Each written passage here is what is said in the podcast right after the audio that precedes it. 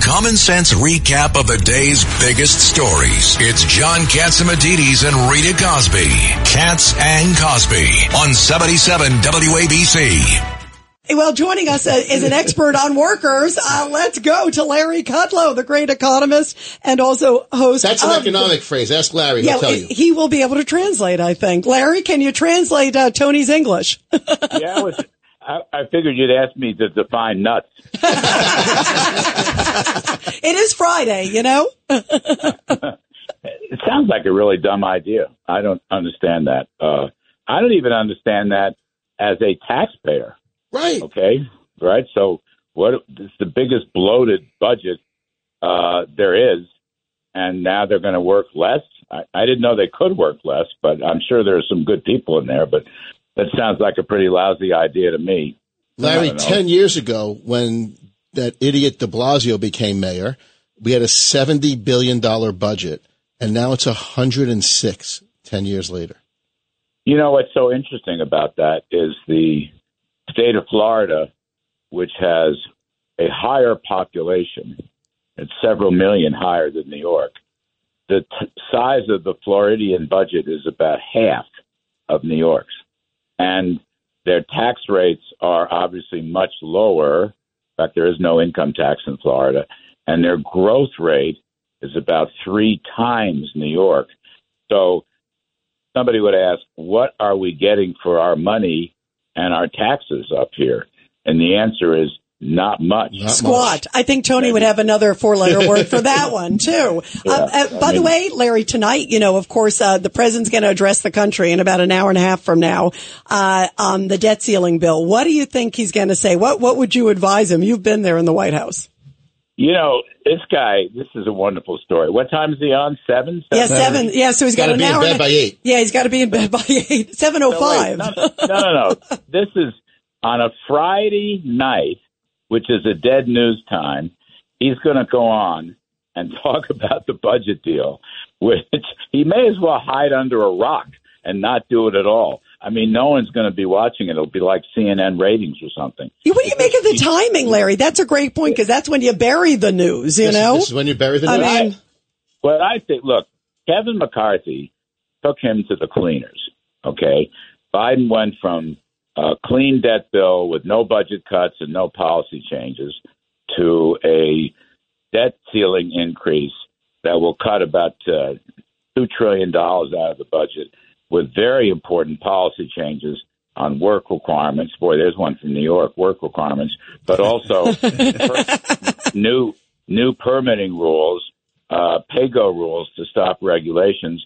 McCarthy did very well, in my opinion. He got about seventy percent of what he asked for. Uh, it's pro growth and, and counter to inflation. So you know he completely ran circles around Biden, and my guess is that's the reason Biden's doing this at seven o'clock on a Friday night, which is dead time. And probably the other reason is the left wing of his party was very much against it. So he, he's not going to get any kudos for this. Uh, this was McCarthy's moment. This was a very important first step towards the return of conservative economics and conservative governance. And I, you know, my hats off to McCarthy. And as far as Biden is uh, is concerned, nobody's going to nobody's to watch it. Nobody's going to listen to it. Nobody, zero, nada. His own staff will be heading out for the weekend. So, so Larry, uh, Ed, Ed Cox here, uh, was talking about work and jobs. There was a jobs report that came out today. What did you think of it? You know, it's a very mixed bag. It's funny. Uh, the top line number was a good number, over 300,000. But if you look under the hood, it wasn't a good number because the unemployment rate actually went up three tenths of 1%. That's a lot. Uh, it's a kind of a recessionary thing. And um, household employment, small business employment went down about 300,000. And the employment to population ratio went down and wages uh, went up only slightly, less than the inflation rate. Now, Wall Street was great today, over 700 points, which is terrific. And my, I have a suspicion that the reason Wall Street did so well is not because it was a gangbusters report, but Wall Street figured out that it wasn't. And therefore, the Federal Reserve doesn't have to raise their interest rate again uh, when they meet in two weeks. That's my hunch here. Oh, let's But pray they don't raise the rates again, Larry. My goodness.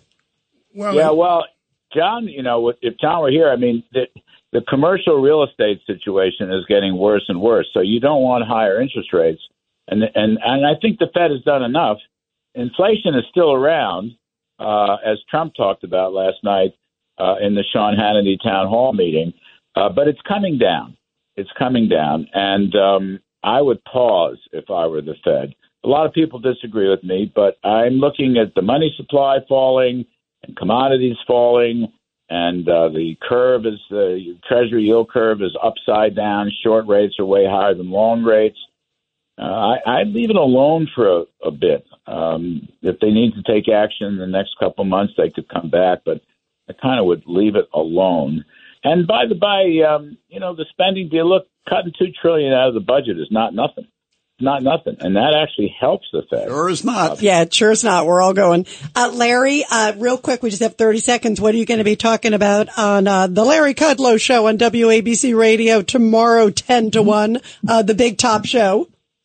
Well, I, well, I, I just finished one Kudlow show. I, I don't know that I really focused on the next. We'll be talking about all this stuff. That's what I always say. If you ask me for specifics, I have no idea until I get in front of my computer and see what we've got cooking. But we'll we'll be we'll be talking about the presidential race. We'll be talking about the debt ceiling. We'll be talking about Joe Biden. Uh, we'll be talking about energy. By the way, I'm starting to like the energy story. There's a revolt going on against the Green New Deal. Uh, these big corporate meetings, Exxon, uh, Mobil, and Shell, and BP, and Chevron, these uh, ESG resolutions uh, for the Green New Deal are all being defeated. All voted down. Yep. Yep. So pe- people have sort of had enough. They're and fed by up. way, that's why people wanted spending cuts in this budget deal. And that's why McCarthy did so well. The country is in full revolt against Bidenomics and, and Biden everything. So we'll talk about that. We're also going to talk about the China threat with General Jack Keane. I am very worried about China, which is becoming a more and more urgent threat. This is not friendly competition with China. Believe Yep. me, this is their effort to dominate the United States, and we got to stop them. Larry, thank you very much. Everybody's going to be tuning in tomorrow. Keep up the great work on Fox and also here on WABC. We love you, Larry. Have a great weekend. Take care. Bye bye.